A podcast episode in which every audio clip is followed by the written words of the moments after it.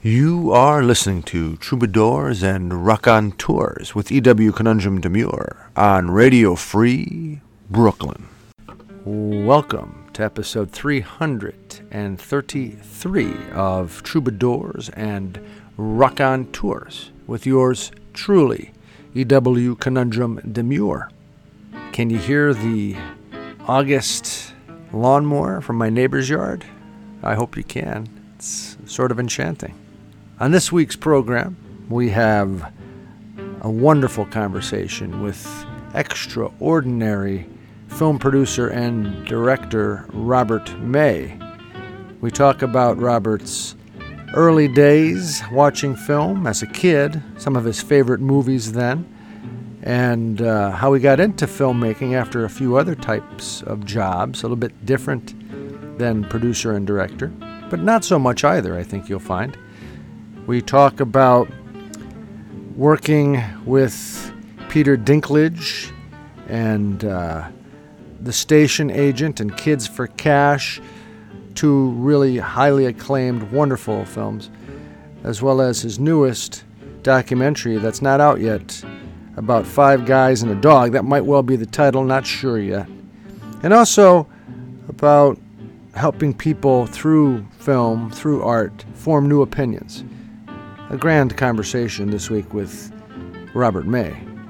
We also have an EW essay titled Grapevine, five poems by John Updike, as read by our associate producer, Dr. Michael Pavis, and another poem by yours truly called Yet Again. All of this, as is always the case, is infused with the energy of several great tunes. It is so nice to have you with us. Let's get to it. Episode 333 of Troubadours and Raconteurs.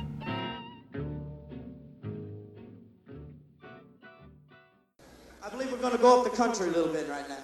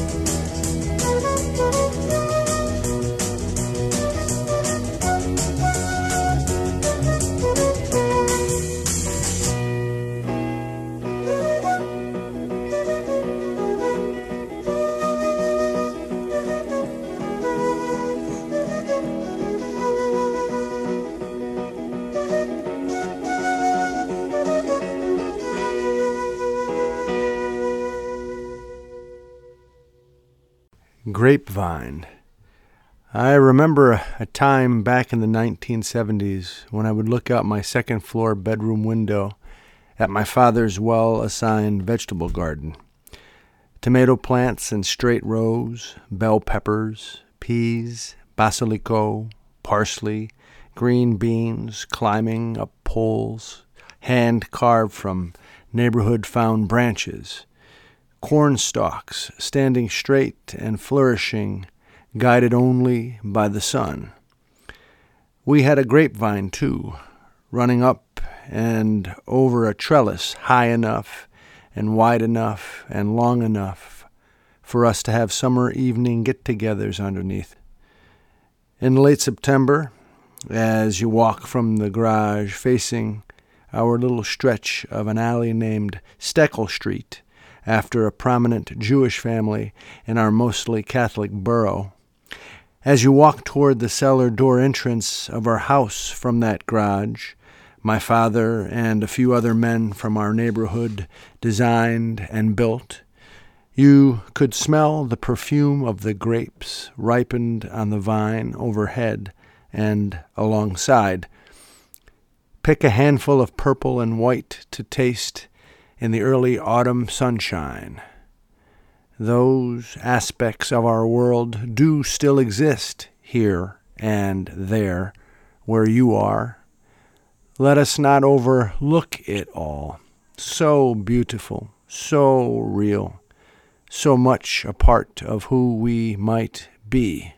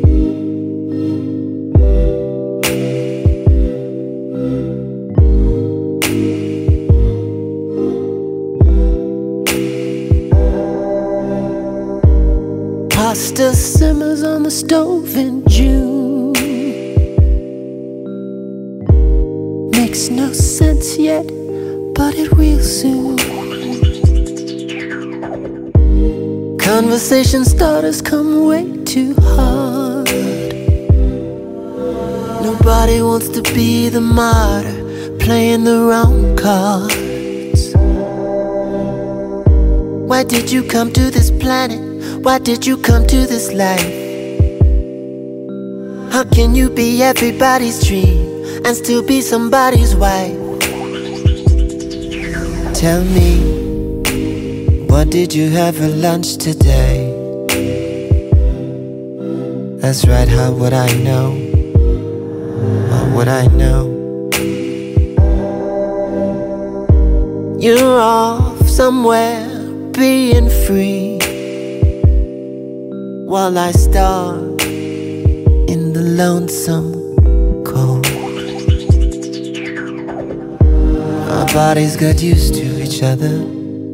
Now they're used to the sound of Richie Havens' voice on the vinyl, spinning round and round. Sometimes I feel like I was born way too late. Should have been born on the Woodstock stage. But I'm just here waiting and waiting and waiting.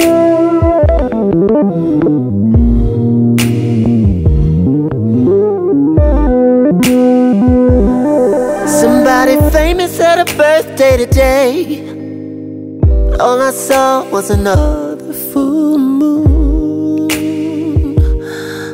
What's that? Something's burning on the stove. Must be the pasta. Must be the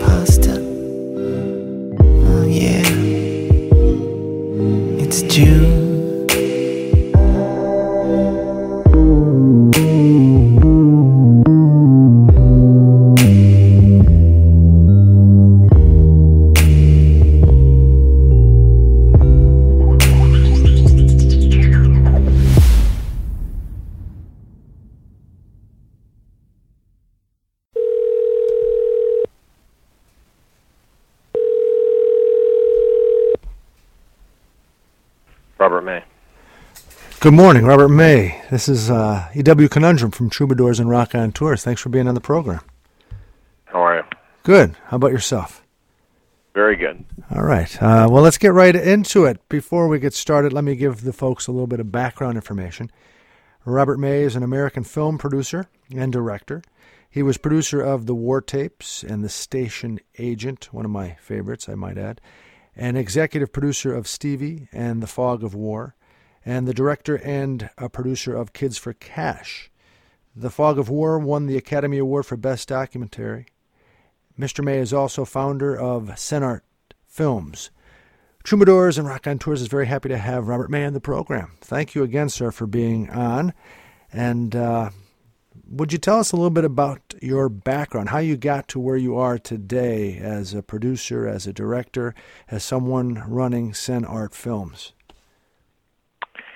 Well, it's kind of an odd um, indirect route, really, because when I was a kid, I uh, literally wanted to make movies. I didn't necessarily want to direct them or act in them, but I wanted to produce them. I was just fascinated by all of the intricacies of it. You know, when when I was the kind of kid that would take a vacuum cleaner apart and figure out how it works, and anything else that was like sort of mechanical or electrical, I was just always interested in that sort of thing and figure out how things work. And I liked music, and um, and I was an avid movie watcher at the time, and uh, and so, in fact, one of my uh, favorite movies as a kid, which my parents took me to, and which I was really far too young to really watch this movie, but it was in cold blood, and I remember like just being stunned by that movie. It probably had nightmares as well back then because I was so young.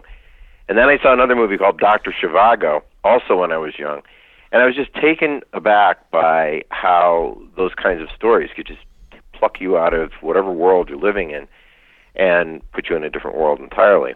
But it was an impractical, really impractical decision to go into film at that time uh, because it was it was complex. It's just like it is today, but different in that very few people were actually creating anything independent. Uh, you you had to be part of the studio system, really back then to really you know break into the to the real creative process of making a movie anyway. And and I was a kid that lived in the country and uh, really didn't know how to do that. Plus, I had a father who was concerned about that. You know, how are you Yeah. going to make money? How are you going to make a living? Well, when you say back, so- when you say back then, what what uh, decade are we talking about? And when you reference, Well, this is the, the this is the uh, early '80s, early um, '80s, and you were raised you know, in uh, late what, '70s, early '80s. Yeah, where were you raised?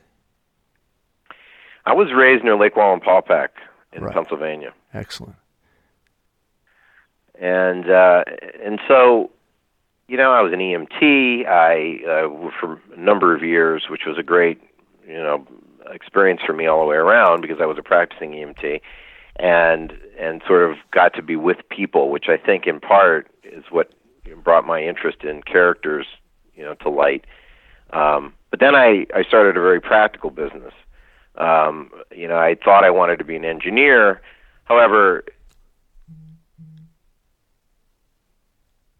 However. But I did get into um, the electronic. Eventually, I get into the electronic side of a business because I started a security company, um, really installing alarm systems, um, both commercial and residential, closed circuit television systems, that sort of thing. Um, but then, and it grew. It was uh, within the top one percent nationwide, and but I was I never lost my desire or passion to make films. So in 1998, I began a plan to really transition myself into what I really wanted to do. And then by 2000 um, is when I started Senart Films. wow. So you you you, have, you had a pretty good plan. It seems made some money and then got to uh, try out your dream.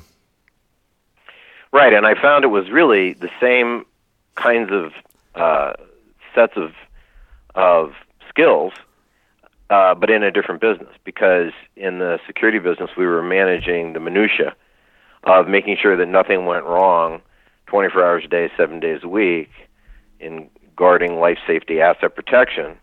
And so everything had to be very meticulously done, and we were uh, we lived and died by the view of the customer. So really getting into the film business, I found quickly that it wasn't a whole lot different in that it's managing minutia, every little detail. Um, the patience required, and I'm not a patient individual, but the patience required to get things just right or as right as subjectively you can you can get it in your own opinion, and that was the security business too. Um, it was more predictable, I would say, than the than the film business, but you know, the producing is very similar. It, it, it is literally trying to find the best talent um, to help encourage people to um, be a team player, to collaborate, to give the very best that they can to what you're up to. And that's the kind of thing that we used to do for the security company too. So it was it, it felt very natural for me, quite frankly, and didn't feel a whole lot different. What was different is the way the business is conducted. That was very different. But it was you're dealing with artists. Itself wasn't. Pardon me. You're dealing with artists first of all, which you know sometimes is like herding cats. I'd imagine. Uh, Right. And, and you have the money uh, and the time uh, factors involved. So that that was, I would guess that was probably a challenge. Well, it was. Um, but you know, what's interesting is, it, if I, if I look back at my career in the security business, I I had always gravitated toward the more difficult people to work with, and they were always more creative. Whether it be our marketing director or the operations manager, we they were all super creative and and and could be difficult to work with. And what I mean by that is, they were very particular about the visions they had, and and so they didn't they did just didn't just settle, and that was a great experience for me because that's typically what you find, uh, certainly in the higher end of the of the film business anyway. When you're trying to work with people that are accomplished or would be accomplished or on their way to accomplishment, and you find a lot of the same kind of skill sets that actually I had been used to working with. I mean, I had no idea it would be like that, but I often think of people by name that I worked with that I always say that people around me in the in the film industry had never met these people, but they know them by name because I always said like this person prepared me to work with that with this person in the film business and so forth. And uh and and it it and also, you know, it just it just um it, well, it was just overall just good preparation, I would say. In a in an odd way, I would never have expected it. So yeah, you're obviously an, an a hands-on producer. I mean, sometimes producers they, they just throw money at a project, uh, but you're not that sort of producer at all. Well, no, I was never interested in that. In fact, that's the one thing that I fought hard in the beginning when, um, you know, I got in, into the industry when the dot com uh, boom hit. And so during that period of time, there were a lot of people that had made a lot of money and then decided they wanted to be in the film business. And the problem with that was that they weren't really interested in the, the intricacies of making movies, or maybe they didn't know enough about it, but they thought it was cool and sexy and so forth. And well, the one thing I had learned because I had a mentor when I first got started is the one thing about a movie set it is extremely boring for anybody that's just not completely into it because you just sit around and you wait a long time for one thing or another to happen. Um, and so a lot of people who first got in, they were getting in all for the wrong reasons. And so during that time for me, it was hard to find representation that would take me seriously because it is clearly not what I wanted. I was not coming in just to sort of buy my way into the business at all. I mean, I really had uh, creative input and ideas, and it took took some time to, you know, in essence, to prove that out. And one of the first people was the the the team who represents me now the same people I started way back when, who at first didn't want to represent me, but then when they realized I was very serious, did. Um, but then the first filmmaker that I got integrally involved with was was Steve James, and I suppose Steve looked at me the way anyone would coming in from outside the industry, but um, he he he quickly uh, viewed me different, and that's why we went on to make other to work on other projects together, like the War Tapes. Well, let's get into some of the projects. You know, I, I guess um, uh, it, you, we can go chronological if we want, or we can go uh, to where, wherever you want to start. Uh, you, you, mentioned the war tapes. I, I, I, the station agent, I think, is brilliant. my my hats off to you for for making that film. I've seen it about four times. I love it more every time. Um, and of course, uh, both of us are from the same neck of the woods. Generally, northeastern Pennsylvania. Kids for Cash, so important uh, for us and nationwide to reveal the heinous set of you know affairs that exist in this country. Um, where do you want to start? Talking about some of the projects, what what motivated you? Maybe some of the folks you dealt with. Well, I would say that in starting the company, um, even in coming up with the name, I mean, I mean, I just I wanted to get involved with projects that that would be to have some sort of an effect on people, on their emotions, and and their and all their senses. And so sensory art comes from that sensory art, sen art, and um, and, and I was interested in character-driven stories, partly because I think the way maybe I was brought up, and as I mentioned earlier, maybe even as an EMT, you know, when you'd see people and you'd be involved with families that you never knew and who their life and death situations so character driven stories are what I wanted to be involved in, and I also wanted to be involved in um, discovering new talents, whether it be writer, director, actors, because I had found that one of my skill sets in the security business was literally to be able to identify someone who I thought had a considerable amount of talent but hadn't had the opportunity to actually prove it or show it. And I knew that in the film business, besides my own ability to or, or goal objective to prove that I had some talent, um, I knew there were plenty of other people in that same boat. So um, our representatives connected me to Steve James because he was looking for someone who could help sort of guide the project of Stevie. So I uh, was very interested in that and um, got very involved. No one really wanted to um, get involved with his project Stevie because it was was really being done over a multi-year period. It was a really tough subject matter. Who would want to see it? That sort of thing. And similarly with the station agent, uh, the station agent was turned down by everybody else. And I had a a friend that uh, thought, "Hey, this may be something for you." So I read it and I loved the script right away. And because I thought this was a story I hadn't seen before, and I thought it it it really presented prejudice in a way we'd never seen. It presented loss in a way we hadn't seen. I didn't think it was saccharine, and loved it. Um, and then it was very risky for lots of reasons, but um, you know, then I knew enough about budgeting that I set out a an established um, budget that I thought it would be appropriate for, and and they didn't want to make it. They went elsewhere, and they um, by the time it came back to me again, um, it had evolved uh, that the the notes were you know make the little guy a tall guy and all these kind of crazy s- stories uh, and notes that Tom McCarthy, um, who was the writer director of the station agent, he didn't want to do that. And of course, if he had brought it back to me that way, I would never have made it anyway because I liked the original concept.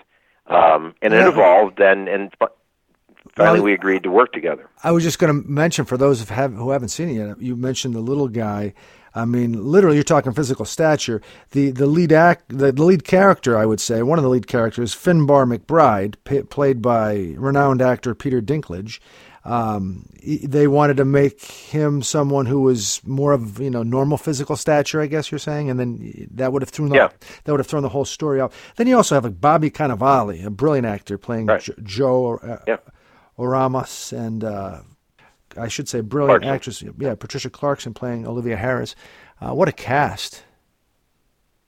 Yeah, it was, and you know, to me, um, the project had been workshopped and really perfected, um, and you know, we helped to get it the way it was, and and really it was a great collaborative effort, and and then uh, you know, once. But what was interesting is it came to me in the first place because no one really wanted to make it, and then I would have made it, but uh, under certain conditions, circumstances, and budget, and so forth. Plus, we had considerable story notes. Um, but at the time, which is often what happens, there were too many people involved in the very beginning on the other side, and so it went elsewhere. And I was sad about that. Um, but then it came back because the notes they were getting were these kind of absurd notes, which had nothing to do with the original story. It was all about changing the story, and that's when um, Tom came back to me, and and and I was gun ho to try to make the movie that he really wanted to make. And of course, the first thing was, does he have the ability to do it? Because he had never um, he'd never directed anything before. He was an actor, and this was his first script and his first um, his first project that he would be directing. But it was right in line with the mission of our company because that's what we wanted to do is uncover new talent, and new projects, and so. Um, but it's funny because I had a mentor during that period of time that we joke about it now, but he begged me not to do the project. He said, "Don't do it. Don't do this project because it's you know nobody's gonna want to see it." And you know, I just went with my gut. That's all I can tell you. So it was a great experience all the way around. It really did launch the career of Peter Dinklage, um, although he had been in a movie before that called Living in Oblivion. But uh, after The Station Agent um, was a success, then he was eventually um, brought on to many projects. Oh, the, and, uh, big one. Yeah, the, the biggest of all, which finally just um, just concluded.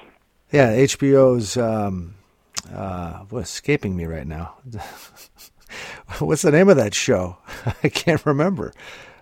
Well, if you hadn't said that to me, I probably wouldn't. I probably would have been able to just. There it is. Game of Thrones. Got. That has made him iconic almost at this point. Um, well, it, it has, and you know the interesting thing about him uh, personally, because he's got a, you know, he's a wife and kids, and he's very reclusive. His, his more personally, he is like he was in the station agent. He's reclusive uh, but a great guy and, and a great family. I knew his mother and father and brother, and uh, I mean, just a wonderful human being. And so it's so great to see someone like that um, move on with their career and feel like he had something to do with it, or at least a little part of it to do with it. So I think, you know, it's been a very rewarding um, uh, on many levels jumping into this business, and that was one of them for sure. Peter Dinklage, we're talking about, ladies and gentlemen, um, that actor, and we're talking with Robert May, producer, director, and um, the man behind Sensory Senart Films. Uh, now, you know, we you talk about um, making movies that basically are, are, advocacy cinema too, and and uh, movies that deal with the human condition. Um, when when we go, we hop up to maybe Kids for Cash. Was that your directorial debut? Yes. And uh, that movie is about a few judges or a couple of judges in Luzerne County, Pennsylvania, who were basically getting kickbacks from the private private uh, prison industry, so to to put kids in prison so that they you know can make some money. It was it's a heinous story. Uh, tell us how when you first heard about it, you felt compelled to document that story. You are listening to Troubadours and Raconteurs with E.W. Conundrum Demure on Radio Free Brooklyn. When we, uh, when I first heard about the, when it hit the papers, I think it was in uh, January of 2009. Um, I, my producing partner and I were working on a whole different project, actually a supernatural thriller, and it was it involved um, it was a present day story, but it involved um, power and and children and the abuse of children um, in in labor uh, and and how kids were you know subject to labor and you know and many years ago, but it was a supernatural thriller about what happened today as a result of it. And we were developing that uh, when the scandal hit, and I saw it because even though my office was in New York and all, it was sort of in my backyard, in that it happened in Luzerne County, Pennsylvania. Uh, where at home. So I took notice of it, and I didn't know these judges. I knew of them, though. I probably voted for them when I was there. Um, however, um, it what struck me about that story was that it was a one-sided story. And according to the media, I mean, it was just that these judges were evil, and they literally traded money for cat, uh, traded kids for cash, literally by placing these kids in to centers in in return for money. Um, so I thought it was an interesting story, and I um, one of the things that the criteria that we created right up front is that we have to tell from both sides. If we can't get the judges on camera, then we're not going to make the movie because if we're just filming the kids and families, that would be the obvious story, and it would be one-sided. And the news, was, you know, the news in general was already reporting that. So uh, I really didn't think it was possible, but we were able to secure both judges independently to uh, to be interviewed on camera um, very secretly over three and a half years, and then we also filmed kids and families and juxtaposed the two stories. But when I had the original idea for the film, I went to um, both Errol Morris and uh, Steve James, who I had worked with before, um, both of whom encouraged me to to direct it myself because they had worked with me. And in particular, Steve James, when I got involved with Stevie, Stevie is the deepest of deep human condition stories and very difficult, but it affected me forever because well, I can saw you give me a little background on that on Stevie? So yeah, Stevie is a film about an advocacy big brother little brother relationship uh, where Steve James was the big brother to Stevie Fielding, who was a troubled kid, moved from foster home to foster home, um, and everybody turned their back on him, including schools, the community, his own family, um, and he had issues in foster care as well. And over the course of time, that Steve James uh, was just wanted to document this relationship, Stevie got into trouble and he went into a downward spiral um, as a kid. And there was no one, but Steve James was there, but short of him, there was no one there helping this kid, and it was so affecting to me, which is why I wanted to be involved in that film because it just shows families in distress that we typically don't see. You know, we may hear about them or read about them, but we never really get inside their families or get inside the pain and suffering they may be going through. And no matter how much many problems most families have. Um, few families experience the kind of, and kids experience the kind of pain that um, Stevie and his family did. And so I just thought it was a great opportunity to to dive deep into these characters and and um, and that was Stevie. And then so for Kids for Cash, it was really a similar story in that we were going to be going behind the scenes um, both with the kids and families, kids who found themselves in trouble, where society looks at them and saying that, well, if you're a juvenile delinquent, you must have done something extremely wrong. But then when we learned that 98% of all kids that are arrested are for nonviolent offenses, like stupid kid things, then it was like, wait a second. It put a bigger spotlight on the entirety of kids being locked up and sent away. And, and so there, for Kids for Cash was no longer about just these two judges who were accused of taking millions of dollars in exchange for sending kids to private uh, for-profit prisons. It was really more about the juvenile justice system as a, whole. Um, of course, we didn't realize that in the beginning because in the beginning it was just this uh, anomaly, really. Um, and so I think though that without me being involved in Stevie, I never would have taken on that project, right. Kids for Cash. And then Steve James became a collaborator on uh, Stevie. He was uh, would watch cuts and collaborate with me, and uh, was very helpful, along with many other people, which is how films get made anymore, especially documentaries. He so he helped you out with Kids for Cash.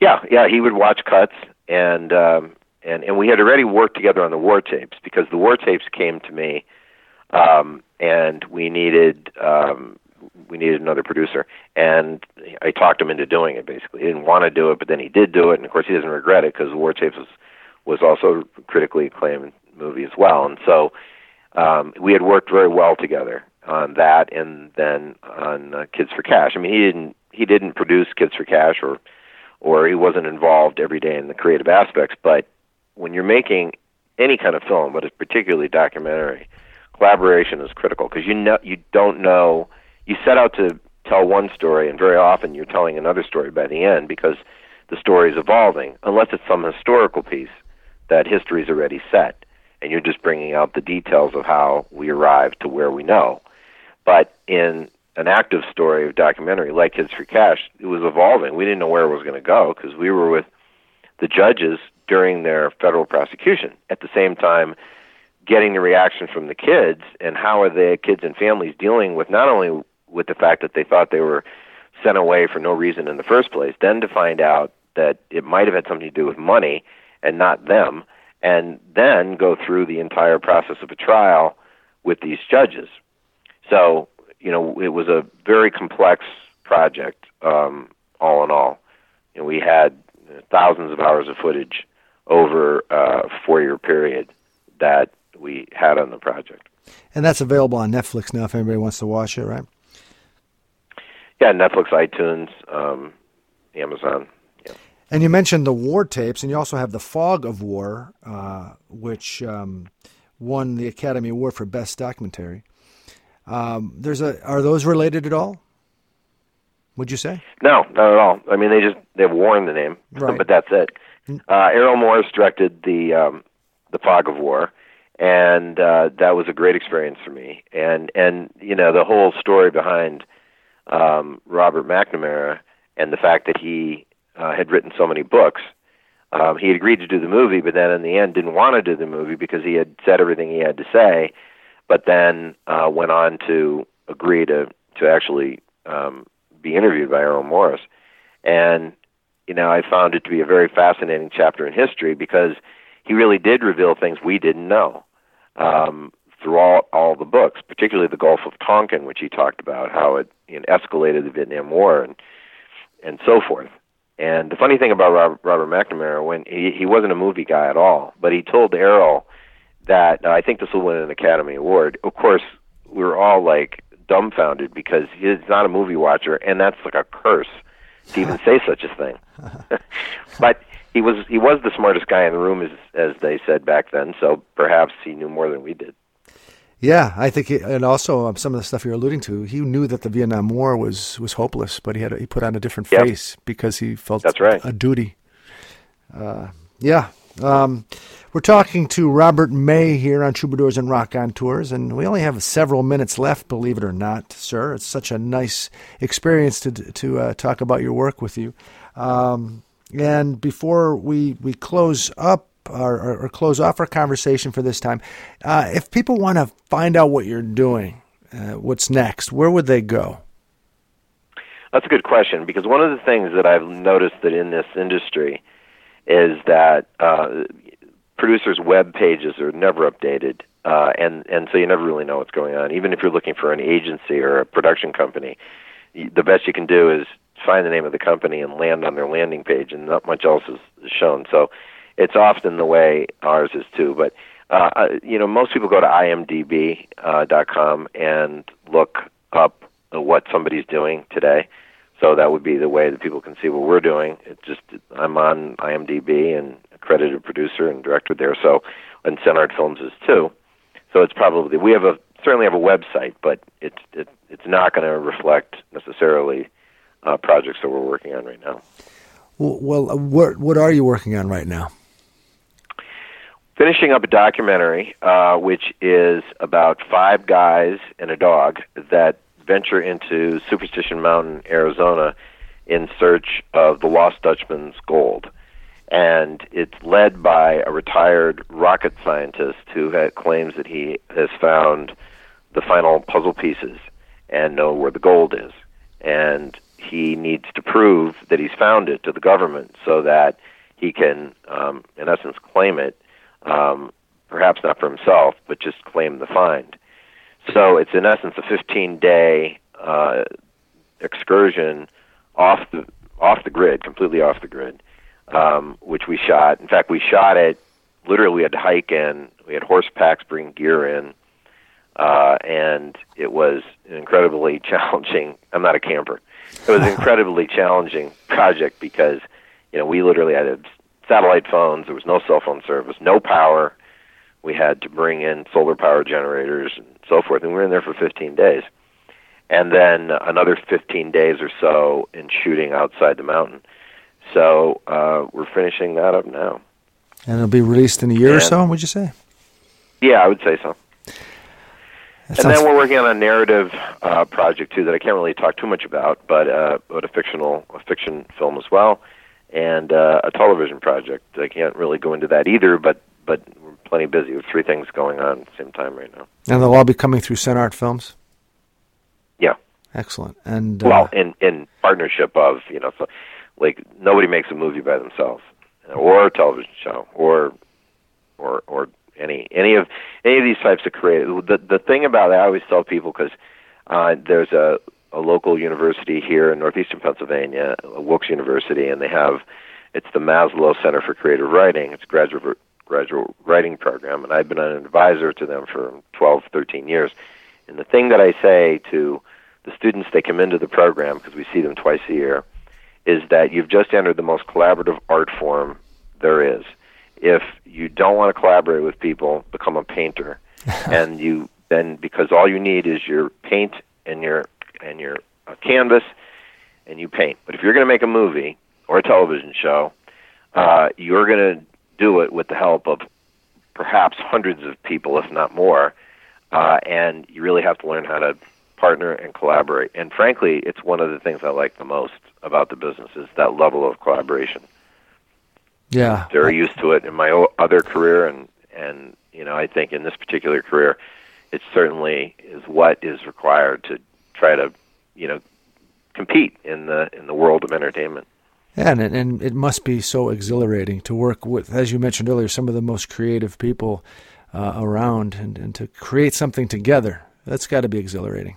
And uh, when when, when, you're doing uh, the last question, then we we're going to have to say until next time. Uh, again, thank you so much for talking with us. But uh, all this work that you're doing, um, what what do you hope to, uh, or what you what are you trying to accomplish?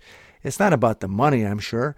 It, it's it's uh, it's what what what are you trying to accomplish on, a, I guess, a personal level, and also uh, with regards to society. You know, the the part of the you're a citizen of this country. Maybe there's something there, given that you're you're so interested in advocacy films too. Well, I mean, I'm not doing it as a hobby. I mean, this is a literal second career with you know money exchanges hands. We do work, you know, we get paid. Um, the uh, and and the compensation varies from project to project and and how successful they are or not. But I would say this that um, I am I have no regrets. I'm very proud of the fact that uh, our our projects have garnered a level of attention they have um, and Kids for Cash in particular because it was the first project I directed, and it was it was critically acclaimed. It was a New York Times uh, critics pick, and it wasn't just it wasn't just critically mentioned by newspapers like New York Times and L.A. Times and Washington Post and so forth, but also by the trades, Variety and Hollywood Reporter. And for me, um, and and they each talked about different aspects of that film. Some like the Hollywood Reporter said, it rivals most thrillers, which was cool from an entertainment standpoint. And the New York Times and our Washington Post went into beside that went into the advocacy part of it, the social element of it, the the the the diving into a world between villain and victim, and the uh, and and the fact that we didn't tell you how to feel about either the kids, the families, or the judges. And for me, I think that's the way people can form new opinions we could have bent that film one way or the other. It could have been, and we would have been preaching to the choir, people that are already in a position. And I know that film really is very disturbing for people. Uh, half the audience has one opinion, and half the audience has a very different opinion. And so I'm really proud of that. And I think it spurred a lot of conversation all the way around. Um, in fact, in Washington, and it, and it it literally promoted a, a number of legislative changes and laws just because the film screened on Capitol Hill three separate times for Congress, and and uh, and and so that's I never expected any of that, uh, and so it's it's done it's done good, and um, but it, it's not that we set out to create a film that would do good; it we just told the story as it was or the fog of war, which I took at the request of the State Department, I took to Oman in the Middle East uh, many years ago, and and presented that film in front of um, a Middle East audience, and it was remarkable the that was when we were in the Iraq War at that time, and people would say, "Well, you know, haven't we learned anything?" I mean, you know, this movie should have suggested that. Well, apparently not, and history does repeat itself. So I think the one thing about these films is it's a reminder of what happens when we lose sight of society and and the struggle of families and children everywhere, all, all walks of life, all incomes. Nicely said. Robert May, thank you so much. I wish you the best with the rest of uh, the projects that you're working on at, at present. I look forward to seeing them. All right. Well, thank you very much. It was a pleasure.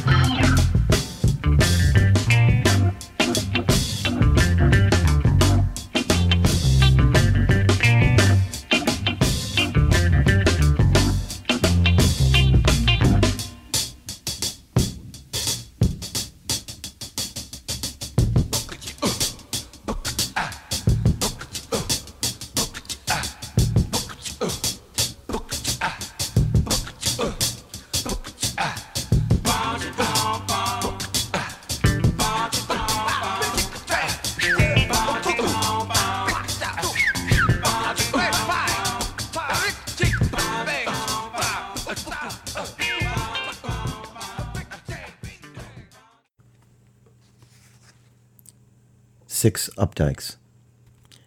Deities and beasts. Tall Atlas, Jupiter, Hercules, Thor, just like the antic pagan gods of yore, make up a too erratic pantheon for mortal men to be dependent on. I much prefer myself the humble rat, the tiny terrier, the short hawk that makes secret flight, and the sparrow whose fall is never mentioned in the press at all. Sonic boom. I'm sitting in the living room when up above the thump of doom resounds. Relax. It's sonic boom. The ceiling shudders at the clap, the mirrors tilt, the rafters snap, and baby wakens from his nap. Hush, babe, some pilot we equip, giving the speed of sound the slip, has cracked the air like a penny whip. Our world is far from frightening. I no longer strain to read the sky, where moving fingers, jet planes, fly. Our world seems much too tame to die, and if it does, with one more pop, I shan't look up to see it drop.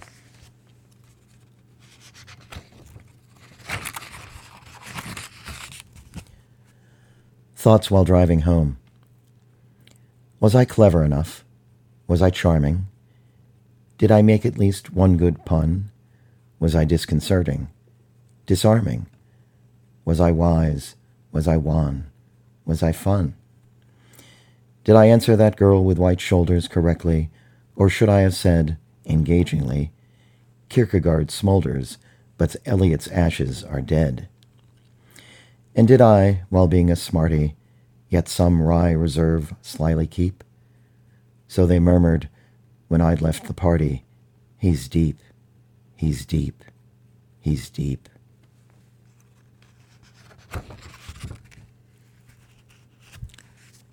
Marriage Counsel. Why marry Ogre just to get hubby? Headline in the Boston Herald. Why marry Ogre just to get hubby? Has he a brogue, or are his legs stubby? Smokes he a stogie? Is he not sober? Is he too logy and dull as a crowbar? Tom, Dick, and Harry, garrulous, greedy, and grouchy, they vary from savage to seedy, and, once wed, will parry to set asunder. O harpy, why marry ogre? I wonder. Recital Roger Bobo gives recital on tuba. Headline in the Times. Eskimos in Manitoba, Barracuda off Aruba, cock an ear when Roger Bobo starts to solo on the tuba. Men of every nation, Poobah, Nabob, Bozo, Toff, and Hobo, cry in unison, indubitably, there is simply nobody who oompas on the tubo solo quite like Roger Bobo.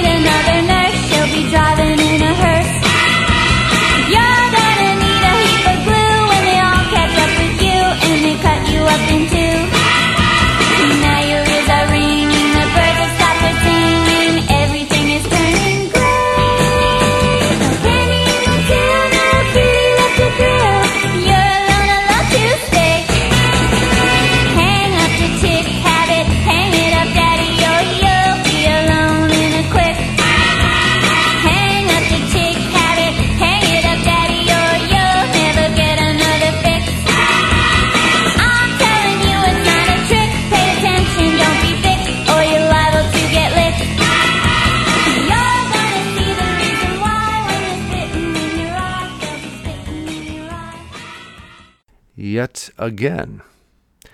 Wallet and eyeglasses, two AA batteries, a glass case, a vase housing synthetic flowers, on a weathered wooden coffee table, wearing fishnet stockings and two lace doilies. The television's remote control positioned ready for me to grab hold? Might I want to preoccupy myself yet again?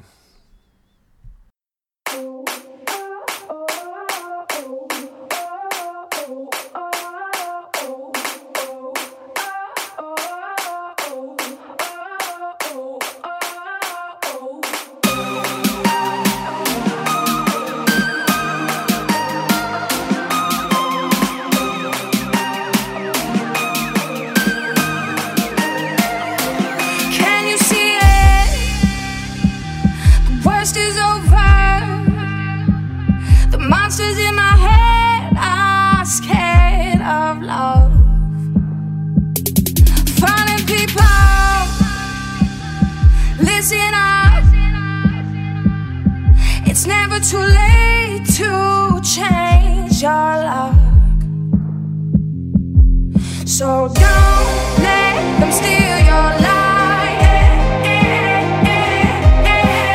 Don't